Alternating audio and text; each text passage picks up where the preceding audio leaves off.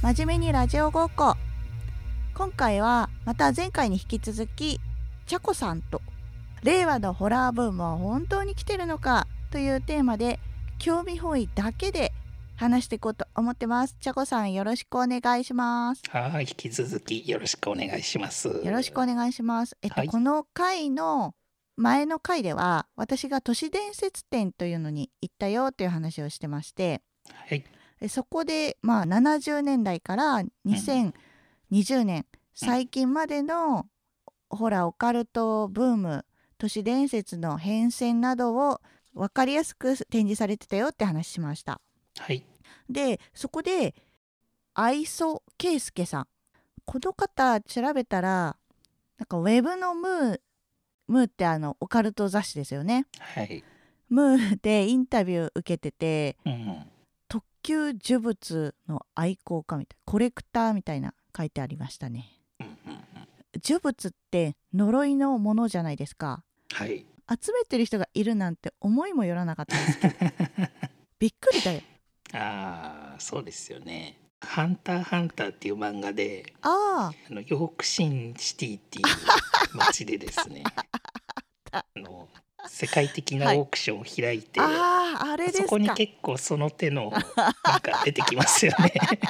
そうですねあのすごく気持ち悪いなんかものがいっぱい出てきて、あとはその赤い目の 民族の目がこう高値で取引されてましたね。はいはいはい。あああれいうスタイルで競り合ってるのか、ああいう 怖い怖い世界だわ。わかりました。ヨークシンシティっていうのがあるとあると。オークションがあるとそういうことですな。えその呪物っていうのは最近初めて知ったんですけどえうん、テレビ番組でもちょっと出ててはい。呪いの針山人形みたいなので、うん針がぶっ刺さってる人形なんだけどその針は裁縫の針ですかね。あそうですそうです。見ましたか、その番組。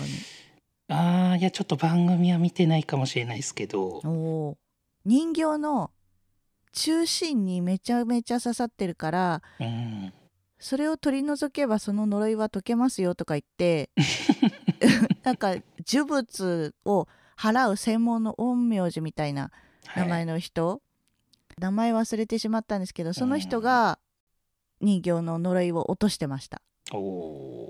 っていうのを見てはあこんなんあるんやって見てたんですけどなんかそういうテレビ番組もやっぱり最近、うん、意識したら分かっただけかもしれないけど見るような気がするね。やっぱりだんだんホラーの需要が増えてきたのかしら。やっぱちょっとねあの一時期その、まあ、規制の強化とかもう時代的にとかって言ってまあ、そもそも数字取れないよねとかってテレビ局の打算があったりとかしてうんうんうんうん。ちょっとねテレビからはそういう心霊オカルト系の番組って減りましたよね。あそうですね。なんか結構テレビでやるやつってどうせやらせだろ的なうん。のに負けちゃううん。視聴者がそれであんまり面白くないって思っちゃう傾向があったかも。はい。それに比べて映画の方はまだ作品とかとして見れるんだけど。そうですね。安定はしてる気はしますねやっぱり。うん。最初からフィクションだって分かってるしっていうのはあるけど、うん。えーということでですね、はい。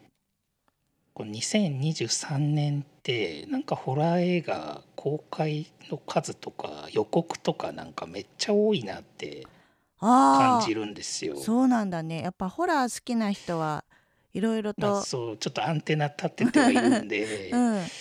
でもそれも結局すごい体感的なことでしかないので、うん、今回ちょっと個人的に数をですねお。数えて資料にしてみました素晴らしい。それをお送りします。数数えるの大変じゃなかったですか？ちょっと大変でした ですよね、お疲れ様です。じゃあちょっとはい。2023年の作品ということで、ええ資料にはい。ご参照ください、はい。私が今送られた資料を見ています。うんとなんかこの前ちょっと出たキラーシリーズとかありますね。キラーシリーズ2個ありませんか？えっ、と1月20日の公開されたキラーカブトガニと、はいキラーコンドームがあります。これは96年うんうのんうん。作品ね。の、まあディレクターズカット版ということで リバイバル上映ですあね。リバイバルですね、はい、あー。キラーカブトガニを盛り上げるための。多分そういうのもちょっと抱き合わせ感。あるよねあるよね。あるのか。まあまあね、う同じ一つのそういうキャラクターう系んうん。ですからね。シリーズもの。うん、あとですね。はい。一番上のやつは怖いですよ。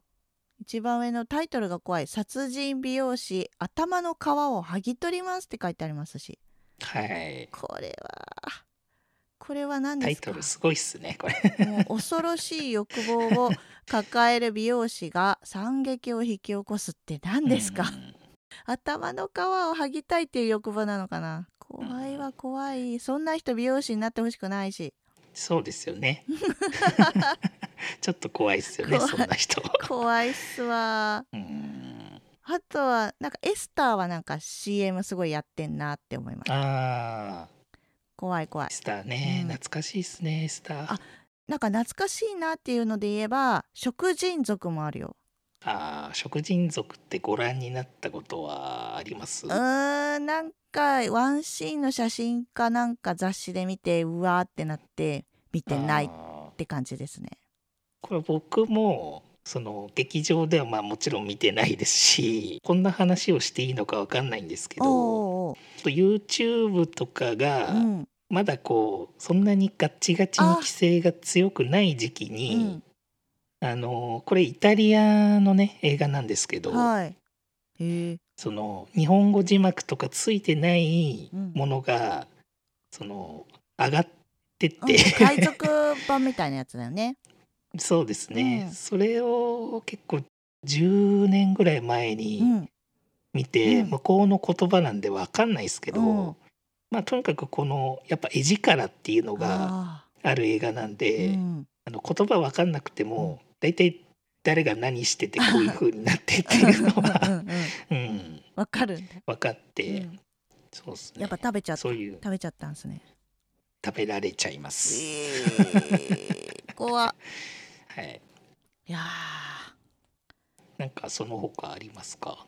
なんかリバイバルとかやっぱ多いのかな。ああでもねプー悪魔のクマさんは気になりますね 物産はなんかその使用権みたいなものが作者さんが亡くなってあなんかそういうので使えるようになったんじゃなかーったかな。なるほど。ちょっとこれ今回入れてないですけどあのアルプスの少女ハイジうのん。ちょっと怖くしたみたいな、マッドハイジってやつがあって、えー、それも今多分公開中かな？もう終わっちゃったかな、映画であるの？すごはい。すごいね。ましたね B 級映画とかですか？よりではあると思うんですけど、うんうん。結構そのエログロみたいな感じだったとハイジ思います。ハイジテーログロハイジが。チャコさんの方で気になるやつとかおすすめのやつ。僕は結構やっぱりそのホラーの中では、うん。その海外のスプラッターも好きなんですけど、うん。やっぱり日本のホラー映画がうん。すごい個人的に好きなんですよ。うん。今年本当にこうしてみると結構いろいろねあるんですけど、うん。一つは9月の8日に公開予定のはいあもうすぐだ「戦慄怪奇ワールド怖すぎ。へえ」これ予告編もう出てましえてええ。見た限り良さそうですえね。へええー白石浩二監督？はいの？浩二監督。POV フェイクドキュメンタリー「戦慄回帰ファイル怖すぎ」シリーズの8年ぶりの続編「赤い女の謎に迫る」はい。POV って何すか？POV ってなんかちょっとよくわかんないですけど、はい。まあ、要はなんか主観映像とか一人称視点っていうのがあそうなんなんなんでしょうね。プライベート・オブなんとかなのかーな。ああなんかね調べたところポイントオブビュー。ポイント・オブ・ビュー、うん。おー。みたいですよ。一人称、はいはい。確かにあの映画作品の中ではうん。POV はポイントオブビュー。一人称視点で語られることが多いって書いてある。ああ勉強になります、ね。だ結構その画面揺れがひどいんで、えー。ちょっと人によっては気持ち悪くなっちゃったりするかもしれないですよね。あ。その。人一人称だとね。はい、うん。でもわかんないですよ。あの最近の iPhone14 はアクションはい。カメラだから、すごい激しい画面揺れがあっても自動で補正してくれるんで。ああなるほど。14で撮ってれば大丈夫。うん、酔わない。ゆくゆくはそういうのからうん逃れられるうん。POV が、まあ、フェイクドキュメンタリーっていううん。一つのそのホラーの、うん。まあ、ジャンルというか、うん。まあ、モキュメンタリーとかあとファウンドフッテージものとかっていうのもうん。いろいろね細かくあるんですよ。え？モキュメンタリーはわかります？なんかドキュメンタリーと、はい、なんだっけ？モザイクももなんか偽物みたいな名前のものを混ぜたモキュメンタリーなんですよね。ほうほうほうで何ですか？ファウンド？ファウンドフッテージ？なんだそれ。ファウンドフッテージっていう言葉があるんですけど、うんうん、ちょっと調べてもらってもいいですか？はい。あえっとファウンドフッテージは、えーウィキペディアでは映画やテレビ番組のジャンルの一つでモキュメンタリーの一種もう ちょっとモキュメンタリーもついでに調べよう。モキュメンタリーはモックメンタリーモックドキュメンタリーとも言う。うんうんでもモキュメンタリーは疑似疑似を意味すると。はいはいはい。でファウンドフッテージは、えー撮影者が行方不明などになったため埋もれていた映像という設定のフィクション作品、撮影者とうん無関係なものの手に渡りそのまま公開されることになったという設定でもある。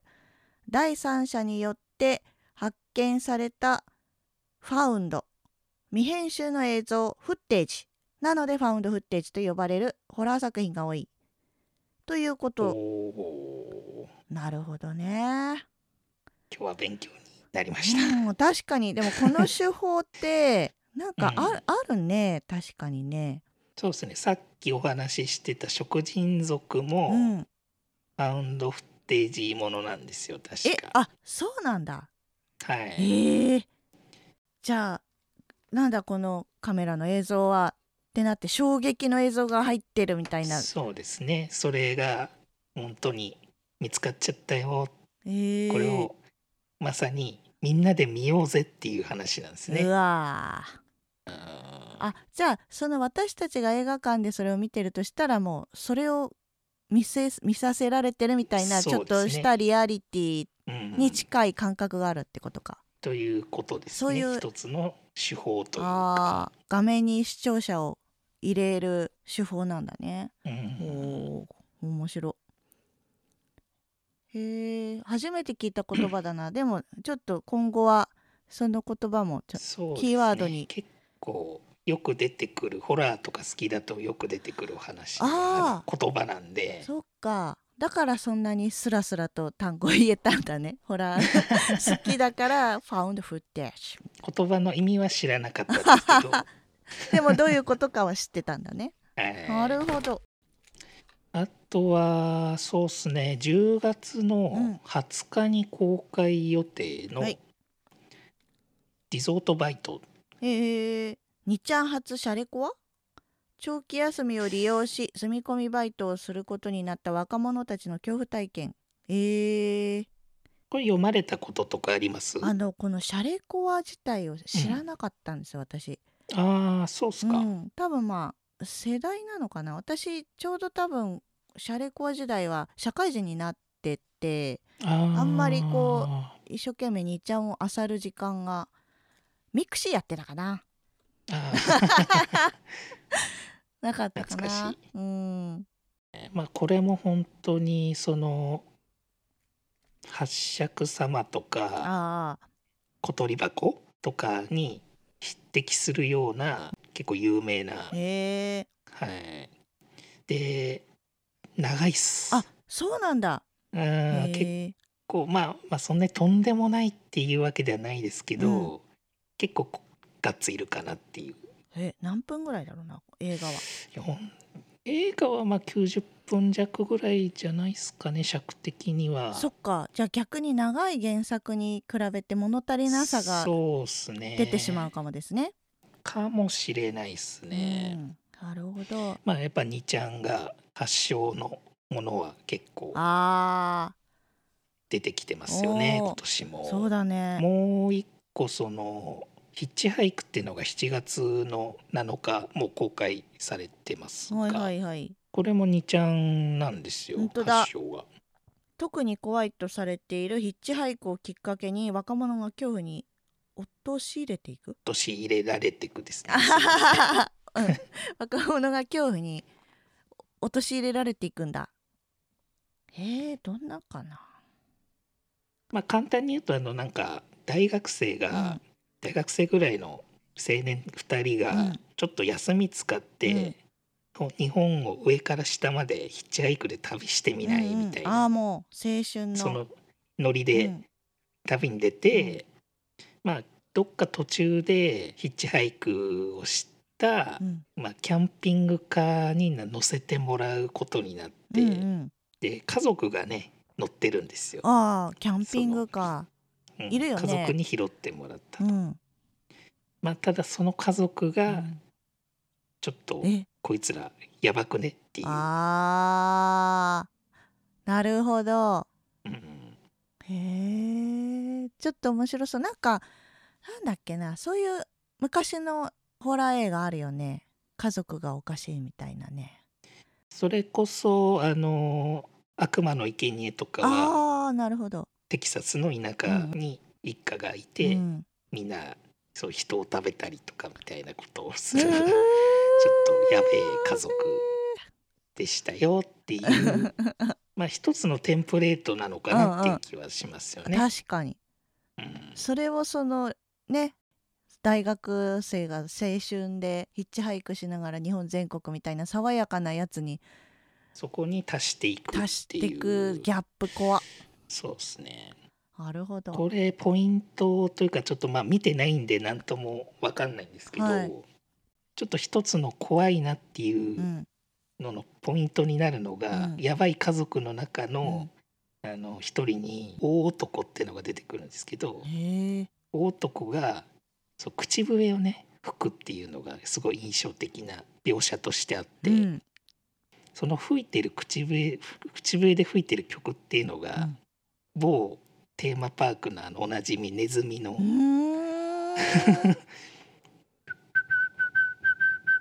うま。っ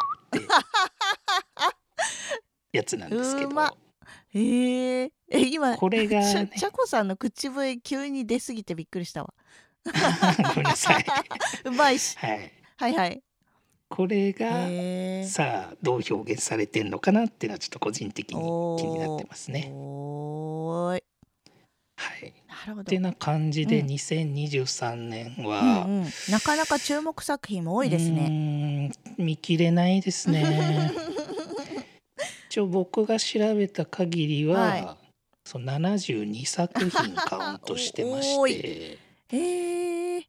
で映画 .com さんで調べたんですけど、はいまあ、2023年の年間公開数はい。が1293作品予定してます。うん。の中の72は少なくとも。ホラー映画なんじゃないっていう。感じですねなるほどね。そしたら2023年はやっぱり作品数は多かったってことになるのかな？うんちょっとやっぱりそれが現状わからないんで、うん。まあ、今回2022年去年から2018年までのやつもちょっと数えてみたのでそっちにもちょっと目通していただいていいですか？ああ、はい。2022年が全1549作品中、まあ、僕が調べた限りですけど58作品がホラー映画でしたね。ほうほで一昨年2021年が、えー、1191作品中の69作品。へえほうほちょっと増えましたね。う そうだね。で続けて2020年、はい。えーこれが全1165作品中うん56作品、2019年。はい。全1325作品中うん。77作品、多いな。多いですね、多いな。へえうん。で最後2018年。うん。全1241作品中59作品、あーじゃあ全部50作品は超えてますね。まあ50何歩ぐらいが結構平均なんですあーかねどうなのかな、ね。初めて数えたんで。うん。そっからあれですよね。あのこれはホラーじゃなくてサスペンスだとかこれはホラーじゃなくてなんとかだみたいに、うんそう分けたわけですリラーとホラーの境界線とかちょっと難しくて。あースリラーってなんすか、ちゃんと調べれば明確な定義あると思うんですけど、うん、まあ、僕の感覚ではなんかスリラーは結構そのスプラッターホラーとかもうスリラーって言っちゃっていいんじゃないかなっていう気もしてってあり。グロっていうことですか？ちょっと語話描写があるとか、うんうん。まあ、あるいはあの幽霊と対比するやっぱり人コア。うーん。なんかちょっとサイコパスな人間が出てきて系もスリラーって言っちゃえばそうだし。殺人鬼的な怖さですね、あー確かにそうですね。まあそんな中でちょっとこの過去5年ぐらいですけども。はい。2022年から気になった作品とかあります？あ見てたらやっぱ私が今都市伝説展を見に行ってきたせいなのか、はい。それで気になるのか都市伝説原作の作品が多いなーって思って見ちゃいます。はい。気になりますね。牛首村あと事故物件か。あと N 強盗っていう2022年のやつではい。岐阜県富加町の幽霊団地事件をモチーフにした都市伝説ホラー。うん。あと如月駅。うんあとこれ知らないんですけど岡室さんという都市伝説を題材に書いた作品、はい。これ今のが全部2022年なんだよね。そうですね。うん。まとまってますうね、ん、遡っても樹海村とかも都市伝説かな。ネット怪談小鳥箱の要素を合わせた作品、うん。これ都市伝説かわかんないんですけどえ2020年の白井さんってやつと、はいはいはい。白井さんって何って思ったんだけ？ど視線をそらすと殺されるという新たなホラーキャラクター白井さん。全部カタカナですね白井さん。はい。えー、怖いのかな？怖いですよ。あ見たんすか？白井さん見ました。おーい。怖いっすか。そうですね。あとは同じ年だとその新鮫島事件とか。えー、なんですかこれ。あこれもあれですか？都市伝説。あ本当だ。平成ネット史上最大の闇とも言われる、都市伝説を題材にオンライン会議のアプリ上を主な舞台に描かれるホラー作品。あうんオンライン会議のアプリ上っていうのは超今時ですね。今時ですよね。そういうわー風に取り扱っちゃうんだっていう。うのがん。へえあ同じ年に「ドローン」っていう。ドローンっていうタイトルの映画ありますね、はいこれ何？殺人マシンと化したドローンが巻き起こす恐怖を80年代ホラーへのオマージュ満載で描いた作品。うん。なんだこれ？何をオマージュしてんですかね？キラー。系とかともうんうん、うん、似てるし、まあ、それこそその手のだと89年ぐらいかな？80年か公開の「あはい。のチャイルドプレイ」っていうのがあってあーはいはい。あの辺の系譜なんじゃないかなってまあそれがその現代だったらじゃあドローン。ええ。ドローンがおかしくなったら怖いよねっていうのもあるんじゃないかなっていう気は。なるほど。ドローンがだんだん身近になってきた証拠でもありますよね。うんそうですね。あとですねはい。豊島園って気になりますねこれも都市伝説ですね、2019年の年前。そうっすねはいはいはい豊。島園でささやかれる都市伝説ってなんだろう東京のうん。し老舗遊園地っていうことで何か豊島園独特の都市伝説ありましたか？まあ、結構ねその豊島園自体がやっぱりその100年近くやってた、まあ、今ちょっと「ハリー・ポッター」のあのうん。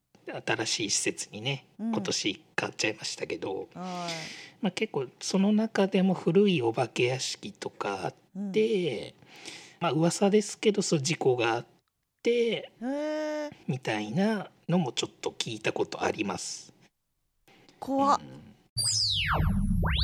まあ、そう言いながら2019年の7月19日のあのチャイルドプレイのリブート版とかもやってるんですよね。うんこれちょっと内容に触れるとうん。そのいわゆるもともとのチャッキーって殺人鬼が黒魔術みたいなのを使ってうん。その人形のグッドガイ人形っていうあうん。のチャッキーのあの人形に入って、うん。まあ悪さしていくっていう話なんですけどこれはもうその人形自体が AI みたいな感じで、今年のあのミーガンに近いんじゃないかなっていう気がミーガンってそうなの？ネタバレ？それ。ネタバレじゃない？大丈夫？あミーガンは一応それは大丈夫だと思います。あ大丈夫その今のそのしっかりした設計のマシンが正常に動かなくなったらどうなっていくのっていうのが多分ある話なんで。やっぱそういううん。正常に動くはずのものが動かない恐怖っていうのはもう今、うん。テクノロジーが発達してるから逆に恐怖になっちゃうんだね。うん面白い。はい。全然違うね。もうそっか。30年以上経ってんだもんね。そうですよね。うん。まあ時代とともにやっぱり取り扱われる題材っていうのもうん。ホラー映画もやっぱりそれなりに変わってはいきますね。なるほどね。うん。なんか私ほんとここ全部見たんですけどやっぱオカルト作品ってもともと申し訳ないんだけどそこまで興味なくて、うんあのミッドサマーとヘレディタリーしかアリアスター監督のはい。あれしくらいしか見てなかったんですよ。ミッドサマーはえっと2020年の2月21日公開か。はいヘレディタリーは2018年の11月30日。はいおおアリアスター監督の作品がすごい伏線だらけで、ただ怖いだけじゃなくてこうお話もいろいろな引っかかりがあって進んでいくから面白いよっていう評判を聞いてうん。見て本当にミッドサマーは今でも面白いなって思ってるんだけど怖いしグロいし。結構ちょっと悪趣味な映画ですよね。あはカルト宗教的な ところからやっぱあれってただのホラーじゃなくて人も怖いみたいな描き方をしているからうん逆になんか私にとったらリアリティがあってはい。ただ幽霊出てくるとかよりは全然あー怖えってなった。今のホラーブームとかはやっぱりこういう時代に合ったこうテクノロジーとかと融合したホラーとあとはこういう人コアみたいな人の心こそ最大のまあねなんか、人間が 謎だみたいな。う。何考えてるか分かんないみたいなところとかもあるやつがやっぱり親近感が持てて、うん。話に入り込みやすい題材だったりストーリーだったりするのかなって、でもさホラーってやっぱりそういうオカルト神秘主義的なところから言うとそういうのだけじゃなくてなんだこれ不思議なものはなんだかわからないうちにこの映画終わっちゃったみたいなうん謎が全然深まっちゃっただけじゃんみたいに終わるのも面白かったりするよね。そうですね。むしろその方がうん、正しいんじゃないかなって気はしますね。あうんあそうだよね。あ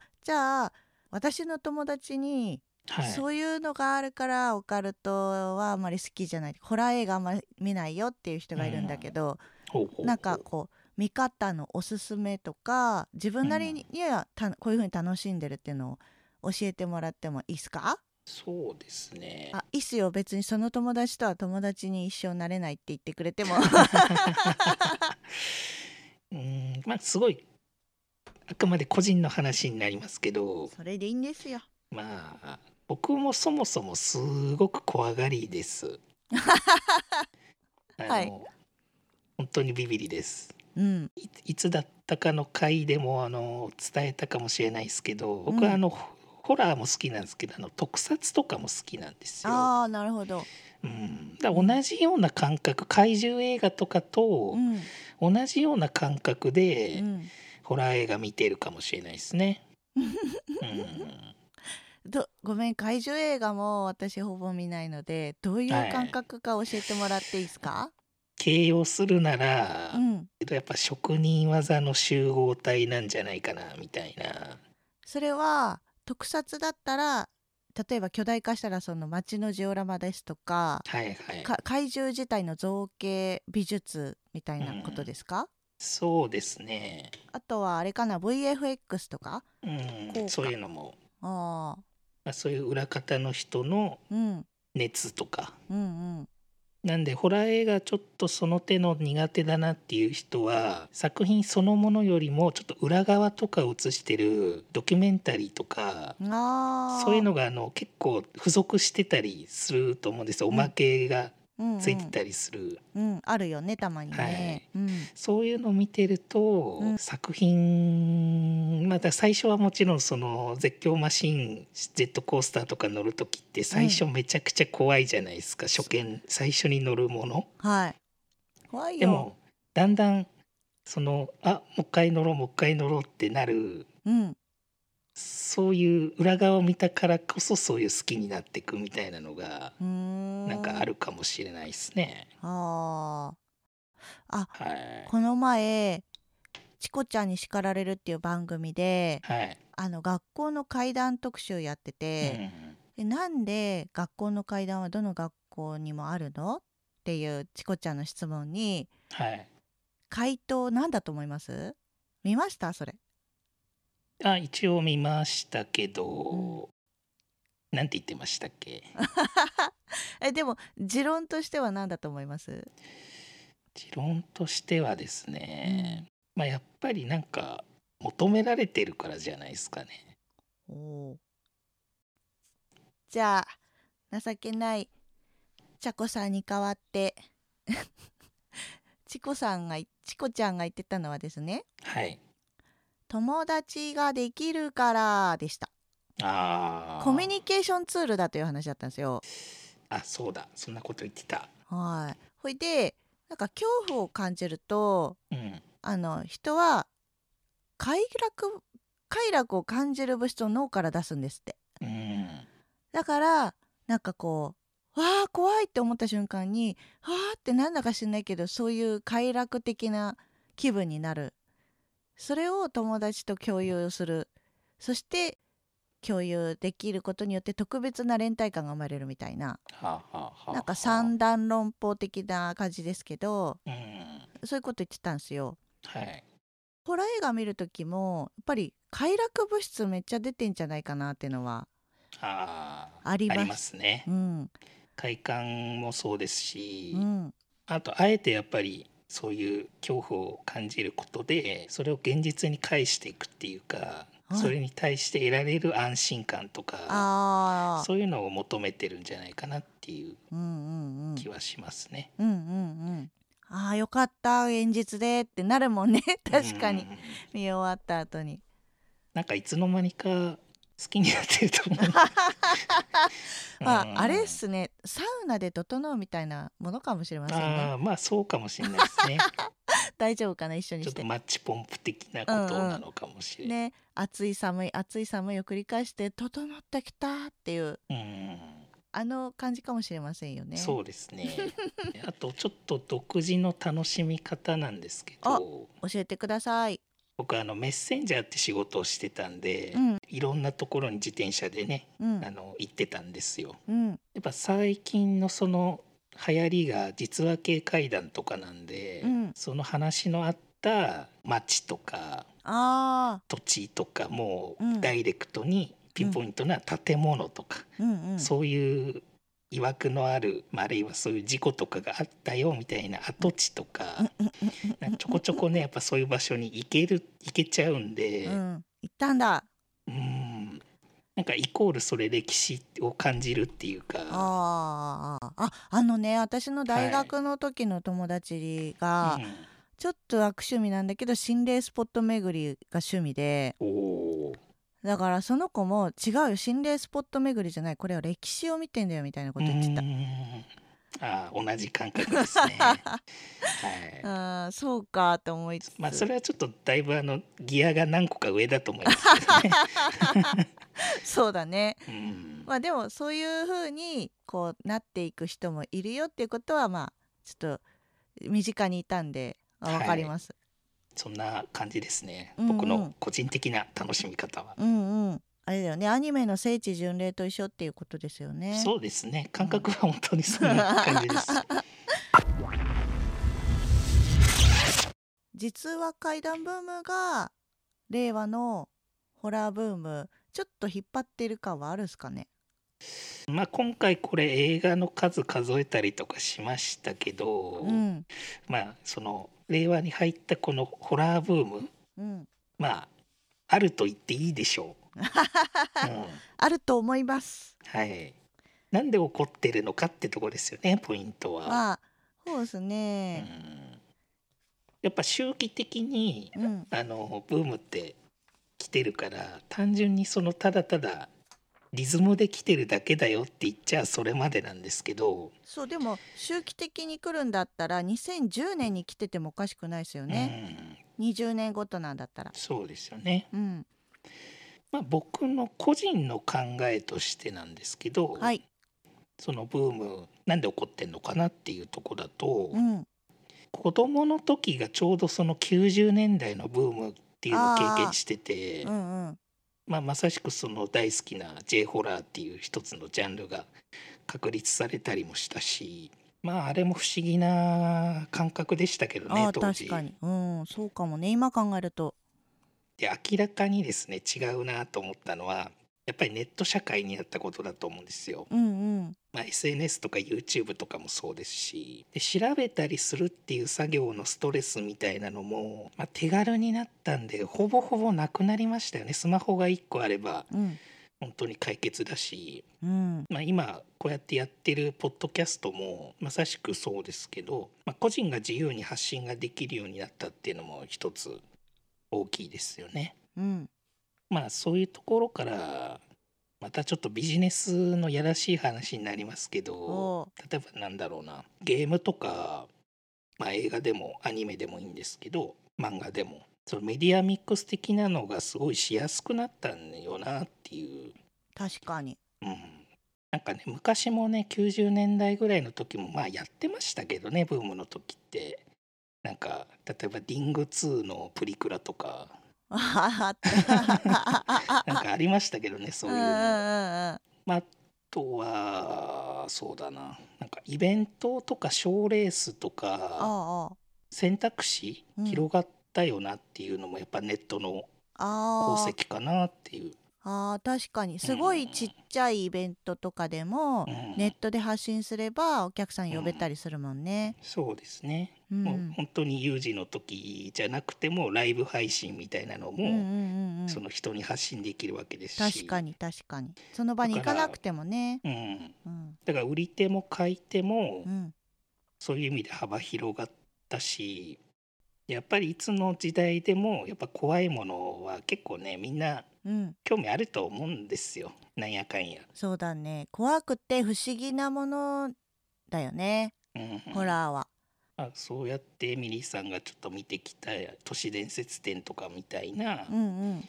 まあ何度か今まであったうん。オカルトブームとかの積み重ねうんそうだでやっぱね。歴史ができてるし、うん。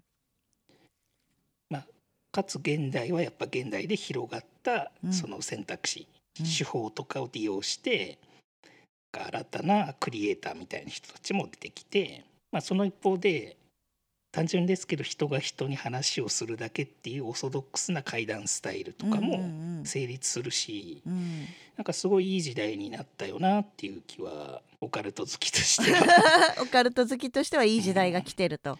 まあただ昨今はうん。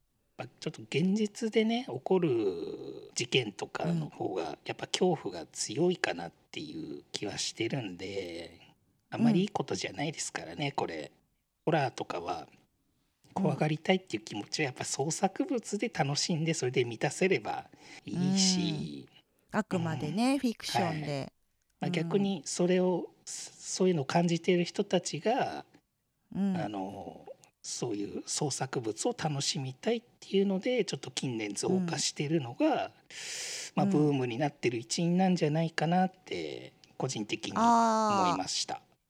なるほど、はい。まあコロナ禍とかウクライナのこともあり、ちょっと現実の辛いところとか、怖いところからまあ目をそらすじゃないですけど、非日常を味わいたいみたいなストレスを発散させる方法の一つでブームが起こってるかもしれない。それも多分あるよあ、あるよね、今は2023年夏ですけど、だいぶコロナ禍とは言われないうん。うん開け開けてんじゃないかな、みたいな雰囲気ですもんね。うん、私もね、まあ、前から都市伝説とかは細々興味はあったのでここまでがっつり展示に足を運ぶってことも今までなかったし身近にこんな風に気楽に見に行けるイベントなかったからそういう開放感みたいなのも感じますね。あもう怖い話とか実話怪談のバー行ってみたいよねみーたいな風に気楽に言い合えるような雰囲気世の中の雰囲気になってきたのかもとは思います。